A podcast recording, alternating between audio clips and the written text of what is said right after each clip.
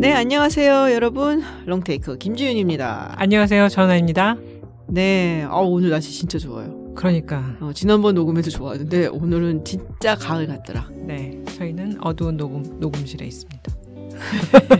네, 진짜 한번 들고 야외로 나갈까봐요. 우리도 그날 또 유키즈 온 더 블럭 했던 것처럼 밖에 나갔고 놀이터에서 한번 해볼까요? 그치 그치. 음, 음. 여기 조그만 이제 캠핑용 의자 있잖아, 거기에 딱 갖다 놓고서는 한번 해볼까 라는 생각도 들 정도로.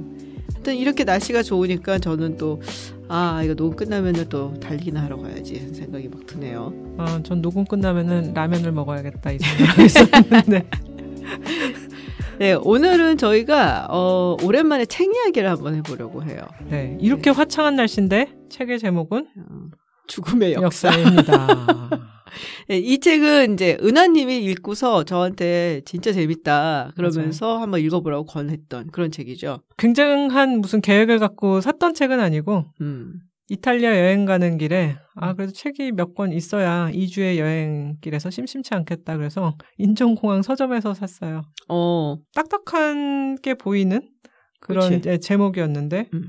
죽음은 어떻게 우리의 세상을 변화시켰는가라는 음. 부제가 있었고 사실 요즘 우리가 코비드 겪고 하면서 훨씬 이런 주제에 조금 음. 더 다가갔잖아요. 그렇죠. 뭐 전염병의 역사, 맞아요. 뭐 병균의 역사 뭐 다 나왔지.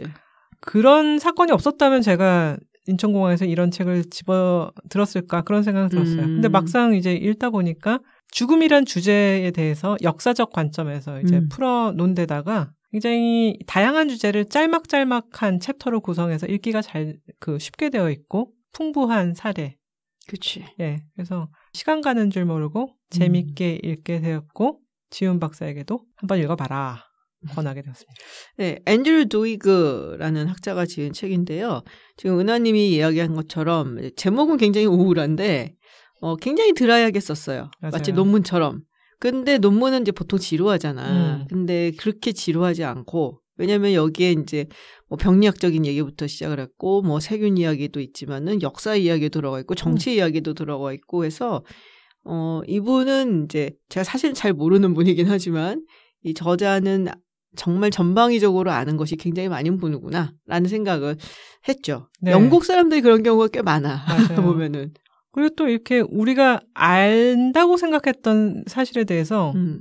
또 숨겨진 어떤 역사적인 의, 맞아요. 과학사적 의 이런 것들을 알게 돼서 굉장히 흥미로웠어요. 일단 나는 그게 되게 좋았어요. 쿼런틴의 어원을 알게 돼서. 어, 맞아. 어, 전 몰랐거든. 백신의 어원도 나옵니다. 맞아, 맞아. 쿼런틴 같은 경우는 이 예전에 이제 흑사병이 돌고 했을 때 이런 이탈리아에서 한 삼십 일 동안 입항을 네. 하거나 베니스나 뭐 이런 피렌체나 이런 데서 입항을 하거나 들어오지 못하도록 한 삼십 일 격리를 했는데 베니스가 사십 일 격리를 했다고 그러더라고요. 음, 음. 그래서 사십 일이 이제 당시 베니스 방언으로 사십이 쿼런타라고 해서 거기서 이제 쿼런팅이 그렇죠. 나온 것이다 해서 오, 이런 거 되게 좋아하거든, 알면. 짜잘한 거.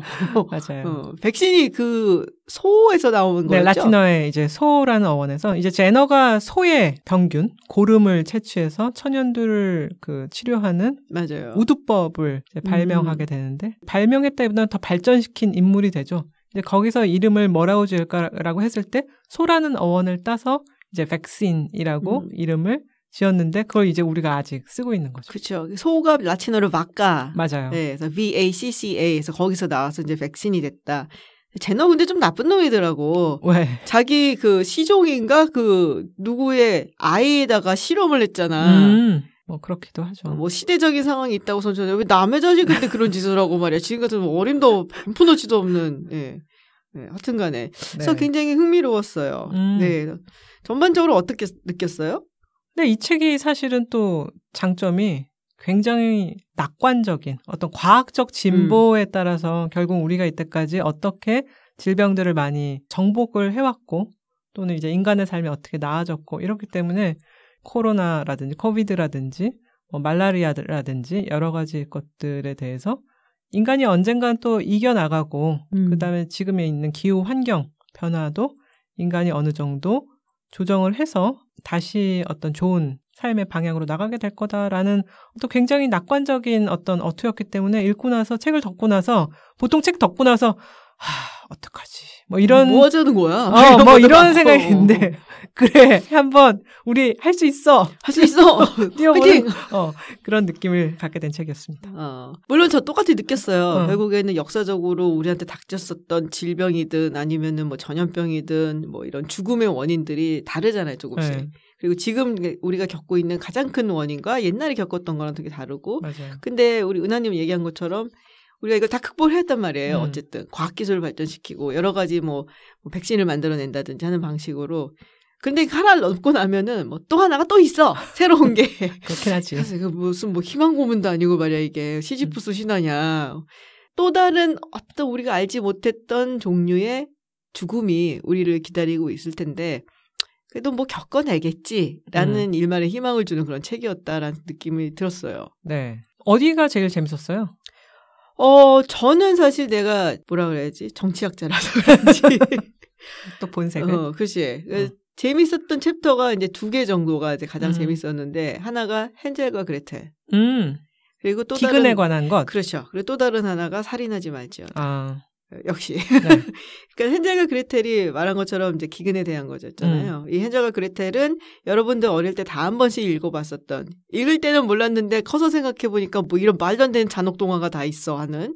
사실 어마어마하게 무서운 그쵸? 일인 거예요. 애 먹을 게 없다고 애를 숲에다 버리질 않나. 애들이 물론 이제 마녀이긴 하지만 음. 할머니를 붓구덩이에다가 집어넣질 않나. 그러니까. 뭐 아주 뭐 어마어마하게 잔혹한 이야기인데 이게 이제 책에 보면은 천사백십오 년 이제 독일에서 대기근이 있었을 때 무수히 발생했었던 음. 일들. 이게 이제 설화로 내려왔고 그거를 그림 형제가 그림 동화에 실으면서 전 세계 많은 사람들이 다 알고 있는 이제 그런 동화가 된 거잖아요. 근데 굉장히 오랜 시간 동안 인류는 기근에 시달려 왔다라는 거죠. 농경 사회가 정착이 되면서부터 계속적으로 기근에 시달리고 농경법이 과학적으로 발전하지 못하니까 맞아요. 인구는 늘어났는데 거기에 따른 식량은 늘어나지 않으니까 그러다가 이제 처음으로 기근을 극복하기 시작한 것이 십칠 세기 네덜란드였고 이후에도 극복을 하나 했는데 어, 산업혁명 이후에 인구가 너무 급속도로 증가를 하다 보니까 우리 많이 한 번쯤 들어봤었던 멜서스 네, 네, 인구론 인구론 이대로 가면 우리 망한다. 그래서 그 인간은 가난한 사람은 애도 낳지 말라고 이렇게 얘기를 했었던 인간이긴 한데 근데 지금 같은 경우는 사실 총 그 뭐랄까요 곡물량이라든지 식량이라든지 숫자를 본다면은 인류가 굶어 죽을 만한 양은 아니거든요. 남죠 그렇죠, 사실은. 그렇죠. 근데 결국에 그렇다면 이것이 왜 굶어 죽는 기근에 시달리는 지역이라든지 아이들이라든지 여전히 나오고 있느냐? 결국은 정치적인 문제다라는 음. 것을 이야기를 하고 있고 거기서 이제 되게 반가운 이름이 나오더라고요. 아마티아 센. 네, 익숙한 암, 이름이에요. 네, 익숙한. 사실은 굉장히 오랫동안 까먹고 있다가 아, 네, 자유로서의 발전이었나? 음. 어, 그 책이 굉장히 유명한 책이죠. 근데 아마티아 센 같은 경우는 잠시 설명을 드리면은 다당제 민주주의가 있는 제대로 기능하는 다당제 민주주의가 있는 어, 그런 곳에서는 기근은 없다. 그래서 원래 이 민주주의를 굉장히 강조를 하는 인물이에요. 네. 경제학자이고 아시아인으로서는 최초로 노벨 경제학상을 받은 하죠. 인물이긴 한데 그래서 이 자유민주주의의 중요성을 굉장히 강조를 하고 그리고 그 안에서 이 자본주의의 폐해를 우리가 고치기 위해서 그러기 위해서는 이제 정부가 좀 적극적으로 좋은 거버넌스를 가지고 개입을 하고 뭐 그거를 상쇄를 해야 된다라는 이야기를 하고 이제 거기서 이제 민주주의가 중요하다는 얘기를 해서 옛날에 싱가포르 리칸유 총리하고 네. 굉장히 설전을 벌이기도 했을 거예요. 제 기억에는. 또 싱가포르는 좀 특이한 케이스의 발전을 이룬 국가이기 때문에 물론 이제 그 아마티아 센의 이론도 비판을 받죠. 결국 이렇게 인류가 경제적으로 발전을 하고 잘 살게 된 거는 자본주의가 제대로 잘 작동을 해왔기 때문이다. 근데 그 부분은 너무 간과하거나 축소한다라는 비판을 받기도 했지만 어쨌든 대단히 훌륭한 경제학자인 것은 맞습니다. 그렇죠. 사실 뭐 저희가 기억하는 가장 최근의 기근이라는 것은 스탈린 시대나 음. 마오쩌둥 시대의 기근인데 그런 그렇죠. 것들은 정말 어떤 그런 무지막지한 어떤 독재적 힘, 맞아요. 그다음에 민주적인 힘이 다 차단된 상태에서 발생을 했던 거 보면 아마티아 센의 그 주장은 더욱 설득력이 있는 것 같아요. 아프리카 지역도 마찬가지죠. 네. 네, 그런 지역에 독재 정권이 들어서고 음. 그리고 사실 이권을 본인들이 다 차지하고선 놓지 않잖아요. 맞아요. 국민들은 굶어 죽어가고 있고. 최근에 지식플레이에서 아프리카 쿠데타에 대해서도 말씀하셨잖아요. 어, 보는구나. 아, 예, 봅니다. 의심하지 말아주세요.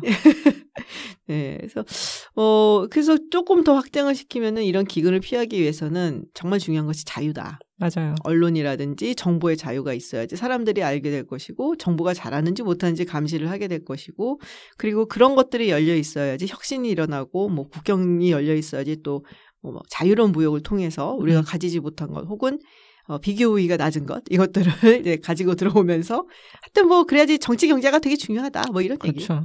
우리 은하님 어디가 제일 흥미로웠어요? 어, 저는 치명적 동물이라는 챕터인데, 거기 모기 음. 얘기가 나오거든요. 제가. 모기 또 열심히 잡잖아. 아, 제가 모기와 거의 사투를 벌이죠, 여름 내내. 음. 하루에 막 두 마리씩도 잡아요. 음. 손으로. 잘 잡는다. 예, 그건 타고났어요. 재능이 있습니다. 이렇게 말씀드리면 좀 지우님이 웃을 것 같은데 저는 모기의 앵 소리뿐만 아니라 음. 모기 날개짓에서 느껴지는 그런 바람까지 느끼면서 야, 네? 앵 소리는 알겠는데 모기 날개짓에서 바람이 느껴진다고? 예, 네. 미세한 어떤 공기의 흐름을 느끼면서 잡기 때문에 굉장히 이제 모기를 잡는 성공률이 높은 편이에요. 뭐 제 식스 센스가 있냐? 이제 제가 모기에 굉장히 민감하기 때문에 또 모기한테 물리면 엄청 부어요. 어. 그래서 모기를 굉장히 두려워하고 그렇기 음. 때문에 이제 감각이 더 극도로 발달하면서 이제 모기를 잡게 음. 되는 건데. 어, 그것도 말이 되는 것 같다. 네. 정말 이게 보여드리고 싶은데 이제 보여드릴 수는 없는데. 잡는 과정을 아, 네. 영상을 한번 찍어와 나중에 올리 쇼츠로 올리자. 네. 근데 그 모기에 대한 이제 말라리아와 황열병 얘기를 음. 하면서 그 굉장히 우리한테 또 재밌는 케이스를 들어요. 음. 파나마 운하 이야기. 음, 파나마 운하. 네. 사실은 아, 내가 오늘 지윤님 지식플레이 얘기를 또 하네. 지윤님이 이제 지식플레이에서 Daron Acemoglu 교수와 예, 이제 대담을 아스모글로, 했는데 예. 그 권력과 진보라는 맞아요. 그 책에 권력이 잘못된 방향으로 사람들을 호도하는 음. 케이스 중에 하나로 파나마 운하의 건설을 음. 이제 다룹니다. Daron Acemoglu 교수님이 놓친 부분. 모기의 존재를 여기서 음. 결국 파나마 존 파나마 운하가 실패를 했던 거는 사실 파나마라는 곳이 굉장히 덥고 습하고 그치. 모기가 창궐을 하면서 그 운하 건설 시에 사람들이 이만 천오백 명 정도 죽었다고 되어 있어요. 어후. 결국은 공사가 진척이 안 되면서 수에즈 운하로 어마어마한 성공을 거두었던 레셉스가 음. 실패를 하게 되고 파산. 를 하게 되고 거의 범죄자의 수준으로 음. 전락을 하게 되는 그 이야기. 파나마 운하의 건설이 일 차 실패했을 때가 천팔백팔십이 년에서 팔십오 년 정도거든요. 그런데 한 이십 년도 지나지 않아서 음. 미군을 중심으로 모기와 병들의 관계에 대해서 어느 정도 밝혀집니다. 그 전까지는 황열병이나 말라리아가 모기로 발생됐다라는 것조차 그 인과관계가 완전히 음. 증명이 안 되었어요. 마치 우리가 지금 코비드 원인이 음. 뭐야 라고 했을 때 뭐 박쥐야 뭐 뭐 너구리야 뭐 여러 가지 얘기가 나오는 것처럼 그러면서 이제 미국이 다시 파나마 운하를 맡아서 공사를 재개했을 때는 모기가 자랄 만한 늪지대, 습지를 싸그리 다 없애고 음. 방제를 하고 모기장을 치게 되고 그러면서 결국 미국이 파나마 운하를 건설에 성공하게 됩니다. 음. 굉장히 드라마틱한 얘기인데 어, 모기 막 파나마에서 모기가 날아다니는 상상만 해도 저는 막 소름이 쫙쫙 돋으면서 엄청 재밌게 읽었어요. 또 전쟁에 대해서 가끔 책을 음. 읽고 이러는 걸 좋아하는데 노모난 전투라는 게 있거든요. 음. 천구백삼십구 년 정도에 만주국의 국경을 두고 일본군과 소련과 몽골 연합군이 싸우게 되는 전투였고 전쟁도 아니에요. 전투였고 일본군이 대패를 하게 됩니다. 그러면서 음. 일본군이 더 쇠약해지고 나중에 그러면서도 이제 무모하게 태평양 전쟁을 벌이긴 되지만 그 몽골 평원에 십몇 년 전에 무라카미 하루키가 가게 되면서 이제 글을 써요. 음. 칠월 달 정도에 무라카미 하루키가 몽골 평원에 방문을 하니까 모기들이 엄청나게 달려들었다는 거예요. 그 삼십구 년에 젊은 병사들, 뭐 러시아군이건 이제 소련군이건 일본군이 그 모기 때문에 괴로웠을까? 모기 때문에 괴롭고 비참했을까? 이런데 모기란 것은 정말 같이 갈 수 없는 존재지만은 정말 끝까지 전투를 벌이는 제가 그래서 마지막 한 마리까지 죽이고 싶지만 영원한 전투를 벌이는 대상이다라고 생각을 했고 지금 막 표정이 네. 거의 아주 전의에 불타는 표정을 짓고 있어. 거의 아이씨비엠을 쏘고 싶은 그런 이제 느낌으로 이제. 모기 한 마리 죽이는데 아이씨비엠이 얼마나 말도 안 되는 소리 갖고 있어요. 그런데 사실은 이 모기 챕터가 더 가슴에 와닿았던 거는 음. 기후변화가 있으면서 이 책을 썼을 당시에는 모기, 말라리아 같은 것들도 유럽에서는 이십 년 전에 한번 종식됐다라고 음. 선언을 한 적도 있고 네. 굉장히 낙관적인 전망을 내놓는데 지난해 올해 상황은 변했어요. 아, 기후변화 때문에 날씨가 더워지고 습해지면서 네. 많아졌구나. 맞아요. 이제 댕기열이나 말라리아가 거의 북유럽까지. 네. 북진, 북유럽까지? 네네. 하게 되고 우리나라도 음. 지난해 대비 말라리아 발생률이 삼 점 삼 배가 됐다고 합니다. 아, 정말? 그렇게 네. 많아졌어? 네, 파주 부근에서. 왜? 많아졌... 파주에서? 왜냐면 거기 이제 그 디엠지가 있고 네. 거기 이제 습지가 있고 그러면서 아~ 군인들도 많이 걸리고 한대요. 아이고, 그렇구나. 네. 그래서 굉장히 재밌게 읽었던 챕터는 모기. 모기에 관한 거였습니다. 아, 그렇군요. 네. 근데 저는 사실 이 책 전반적으로 기록이 이렇게 중요한 거구나라는 걸 또 되게 많이 느꼈어요. 기록과 통계는 네. 정말 중요하다.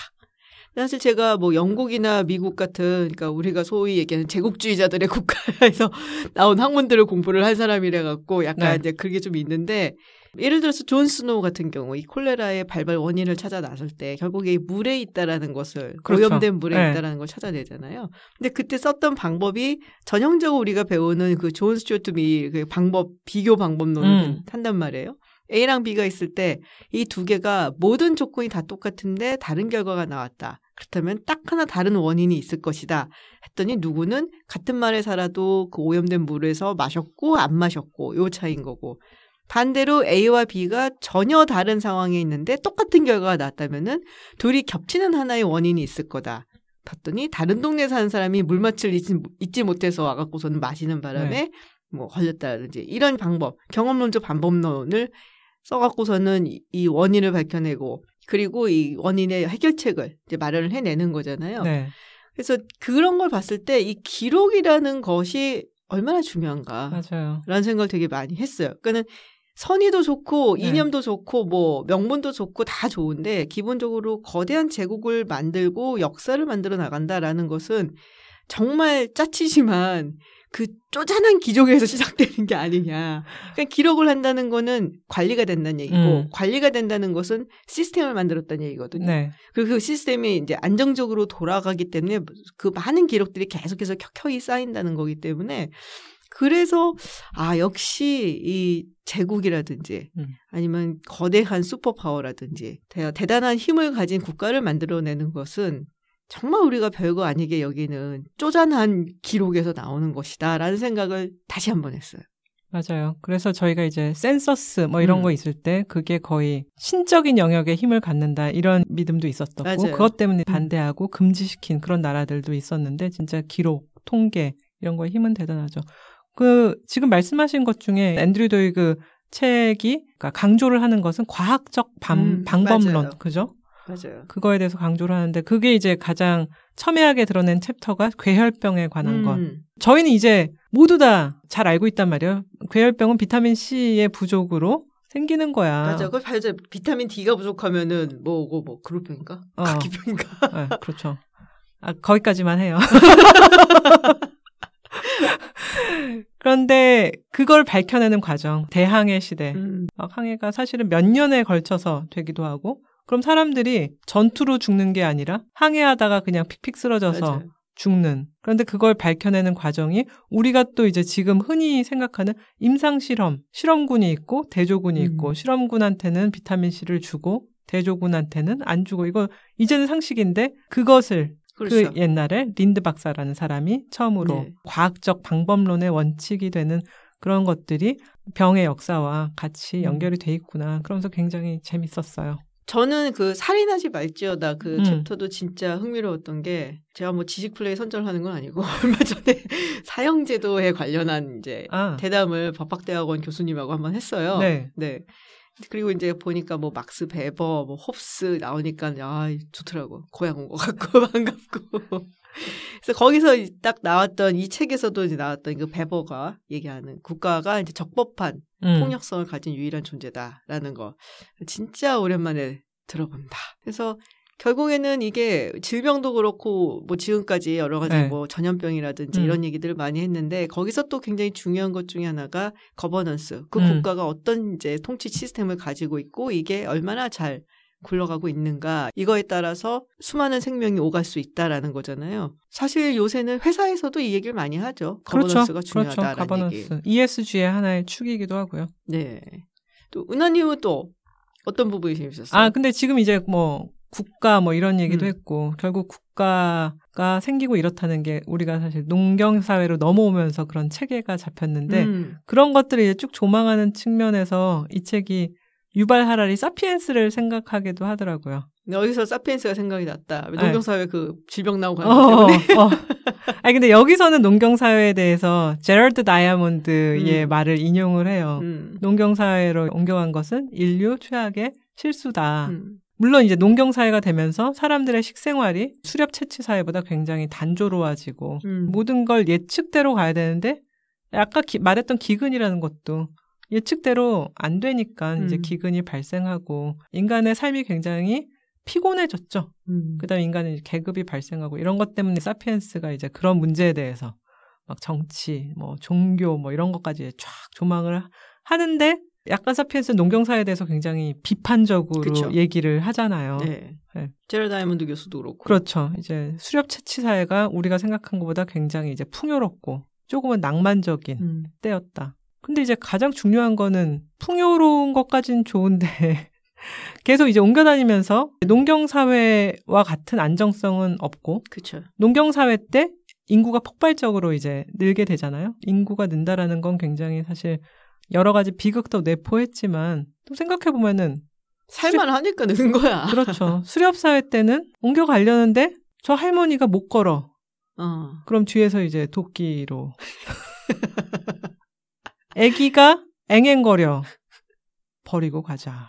그치. 예. 뭐, 사실, 그, 뭐, 전체적으로 풍요롭고 자시고, 그, 당하는 사람한테는 너무나 잔인한 그쵸? 사회거든요. 네. 그리고 안정성이 없고, 불안하고, 이제 그런 것에서 농경사회로 간 것에 대해서 앤드류 도이고 교수는 굉장히 뭐랄까, 공정한 평가를 하죠. 음. 그래서 그런 면이 굉장히 흥미로웠어요. 그러니까 언제부턴가 이 농경사회에 대한 비판적인 시각이 되게 많이 나왔잖아요. 비판해야 멋있는 것 같고. 그렇지, 그렇지. 비판, 어, 바로 그거야. 소쿨. 어, 어, 어, 소쿨. 예. 쿨병. 아니, 뭐, 인이, 특히 뭐, 수렵사회 때 우리가 훨씬 더 튼튼했고, 그리고 뭐, 영양분도 훨씬 더 골고루 섭취를 했고, 뭐, 이런 이야기부터 시작을 해서, 그리고 공평하고 공정한 사회였다라는 맞아요. 얘기, 뭐, 이런데, 공평이 뭘 공평이야. 힘센 놈이 이기는 사회가 수렵 채취사회인데, 그 잉여 자산이 농경 사회로부터 생기면서부터 여기서 갈등이 시작을 하게 됐고, 그래서 모든 만악의 근원이 거기부터 시작되는 것처럼 이야기들을 많이 하는 뭐 그런 느낌을 좀 받았어요. 나만 그렇게 느낀 건지 모르겠는데, 근데 그리고 이게 폭발적으로 그런 갈등이 더 증폭이 되고 훨씬 더 악화가 되는 것이 산업화가 이루어지면서 음. 그러니까 지옥인 거야 이 사회는. 그렇죠. 지금 우리가 살고 있는 거는. 그래서 코로나도 우리가 기후 변화라든지 뭐 환경 같은 걸 존중하지 않아서 일어난 일이고, 뭐랄까.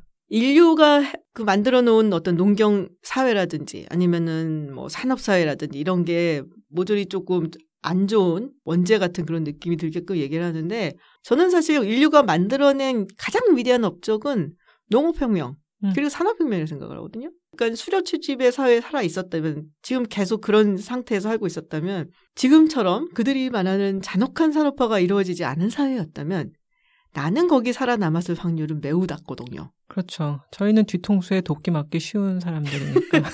아니, 내가 예전에 피비에스에서 정말 몇십 년 전에 미국에 있을 때 한 가족이 십구 세기로 돌아가서 사는 리얼리티 뭐 쇼 다큐멘터리를 본 적이 있어요. 음. 맥부작으로 해갖고서 하는데 옛날식으로 옷을 입고 옛날식으로 생활을 하고 뭐 전기도 없고 뭐 이래. 네. 근데 우리가 그 생각을 딱 하면은 십구 세기 낭만적이잖아. 옷도 막 약간 좀 그런 볼록 튀어나온 옷 같은 걸 입고 막. 근데 정말 야, 난 죽어도 저 세계로 돌아가고 싶지 않다. 일상생활에서 가장 많은 부분을 차지하는 게 빨래야. 아, 그 제일 큰 혁명이 세탁기 혁명이잖아요. 크루그만 교수는 냉장고라고 그랬어. 그리고. 아, 그런가요? 네. 그리고 고기 같은 것도 그날 신선한 거 가져와야 되니까, 이제, 자기가 제 손으로 닥터를 뽑든지, 음. 아, 너무 싫어. 아니면은, 딱 가갖고서는 그날 장에 나온 걸 사오든지. 근데 그게 또 얼마나 신선한지도 모르는 상태니까 항상 그렇죠. 조심해야 되고, 잘못 먹어서 죽는 사람 너무너무 아. 많고. 그래서 그 이전으로 돌아가서 살게 하면은, 우리 중에 반 이상은 죽을 걸, 그냥? 그렇죠. 응. 네.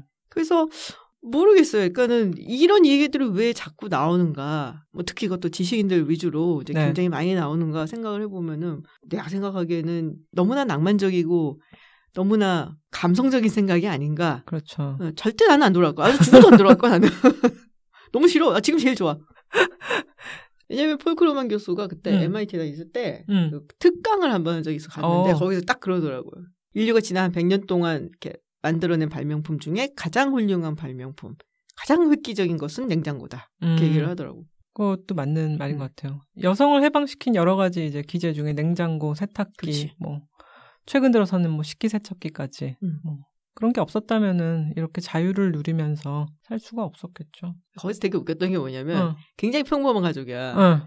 아들 하나 딸 하나 있고 그랬나? 그리고 그냥 중산층의 당시 런던에서 사는 가정이고 뭐 그러니까는 여성이 나가서 일하고 이런 건 없지. 근데 집안일이 너무 힘들어. 음. 그러니까 중산층이기 때문에 한여는 한 명 고용을 할 수가 있는 거야. 그래서 한여를 한 명 고용을 해. 남자는 아주 평범한 그냥 남성이었는데 점점 가부장적이 돼가. 음.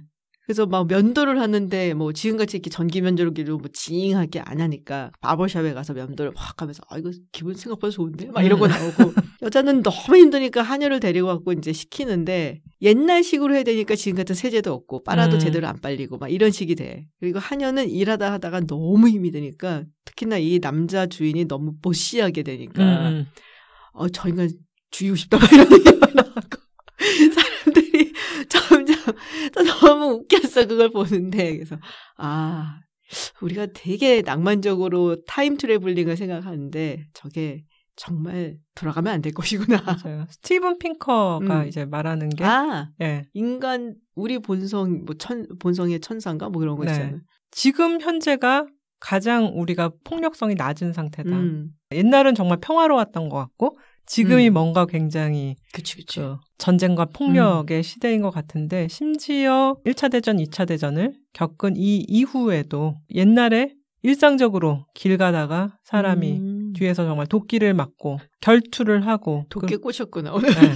그런 일상의 폭력들, 일상의 음. 폭력들이 많이 사라진 상태이기 때문에 지금이 이제 가장 평화로운 상태 음. 중에 하나다. 그 말이 맞는 것 같아요. 맞아요. 음. 음. 사람끼리 이게 죽이는 확률이 되게 낮았다 했잖아요. 맞아요. 근데 실제로 제가 되게 좋아하는 웹사이트 중에 하나가 Our World in Data라고 음. 있어요. 이 책에서도 인용이 됐더라고요. 아, 아. 근데 주로 영국하고 미국 학자들 중심으로 해서 온갖 데이터를 가지고 와서 우리 현재의 세계를 보여주는 거예요. 어, 다양하게 보여주고 있지만은 이제 주로 뭐 죽음이라든지 음. 질병이라든지 인구라든지 뭐 이런 것들을 이제 트렌드를 쫙 보여주는데 되게 좋아. 그때 되게 좋아하는 웹사이트야. 근데 거기에 그게 딱 나왔어요. 죽음에 대한 리포트. 음. 근데 현대에 가장 많은 죽음의 원인은 심장 질환이에요. 어, 그렇다 그러더라고요. 어, 삼십삼 퍼센트인가 그래. 맞아요. 그리고 그 다음이 암이에요. 음. 그러니까 이런 여러 가지 종류의 뭐 아주 나쁜 세포라든지 아니면은 뭔가에 취약한 뭐 디엔에이라든지 이런 것으로 인한 죽음이 가장 많고 우리가 생각하는 서로 간에 치고받고 해서 싸워가고 죽는 폭력성으로 인해서 죽는 그 비율은 일 퍼센트도 안 돼요. 그렇죠. 전체 죽음에. 자살이 오히려 더 이제 위험한 그치. 요소가 된 거죠. 나 자신에게 폭력을 가하는 음. 게 나 자신이 돼버리는 그런 세상이 된 거죠. 맞아요. 이 책에서 나오기를 이제 십육 세, 사십 세의 그 사이의 사람들의 사망 원인 중 일 위가 자살이다. 음. 왜냐하면 십육 세에서 사십 세면 가장 건강한 나이니까 사실은 질병으로 인해서 죽을 확률은 많지는 않잖아요. 음, 그렇죠. 그러니까 이제 자살이 가장 높다라고 얘기하는데 제가 사실 가장 인상적으로 저한테 와닿았던 이렇게 훅 들어왔던 문구는 이거예요. 거울을 보면서 이 사람이 나를 죽일 확률이 가장 높다. 라고 생각을 해봐라. 삼십탄데? 그치? 네. 지구상의 모든 사람을 합친 것보다 나 한 사람이 나에게 더 위험하다. 맞아요. 어, 이게 어 되게 이렇게 충격적으로 와닿는 게 사실 우리가 살면서 너무 힘들다 음. 생각 많이 하잖아요. 그리고 우리 나이쯤 되면은 한 번쯤은 해봤을 거야 다. 그냥 죽어버리면 좋겠다. 음. 안 했냐? 어, 이해 못하는 표정으로. 어, 그렇구나. 그 저희 집안은 늘 이제 똥구덩이에 굴러도 이승이 났다라는 철학을 가지고 살기 때문에. 아니 근데 사실은 그런 뭐 우리가 어떤 그런 충동적 충동적 자살 그다음에 이제 어떤 병리 정신병리적 자살도 있지만 독거노인이 돼가면은 음. 야 우리가 언젠가는 그런 스위스에 가서 안락사 같은 것을 생각해 봐야 되는 거 아니야? 이런 이제 움직임도 약간은 있었죠. 윤리적으로 받아들일 수 있는 것인지 아닌지는 아직도 논란이 있지만 자살과 그 아류에 대해서 사람들이 훨씬 더 많이 생각하게 되는 그런 시대인 것 같아요. 이 책의 말미에 인구 문제에 대해서 언급을 하는 거는 사실은 굉장히 충격 중에 하나였어요. 그러니까 마지막에 반전인가? 네. 인구가 늘어가고 있는 건 사실이죠. 늘곤 있어요. 전반적으로. 그러니까 음. 전체적인 세계 인구로 봐서 늘곤 있는데 네. 이 책에서는 너무 많다라고 얘기를 하잖아요. 그렇죠. 이제 조만간 백억을 찍으면서 정점에 음. 이를 거다라고 얘기를 하더라고요. 팔십억이 음. 넘었죠, 작년에. 네. 결국 근데 인구가 늘고 있는 곳은 중동, 아프리카, 뭐 맞아요. 사하라 이남 지역이 사실은 많고 음.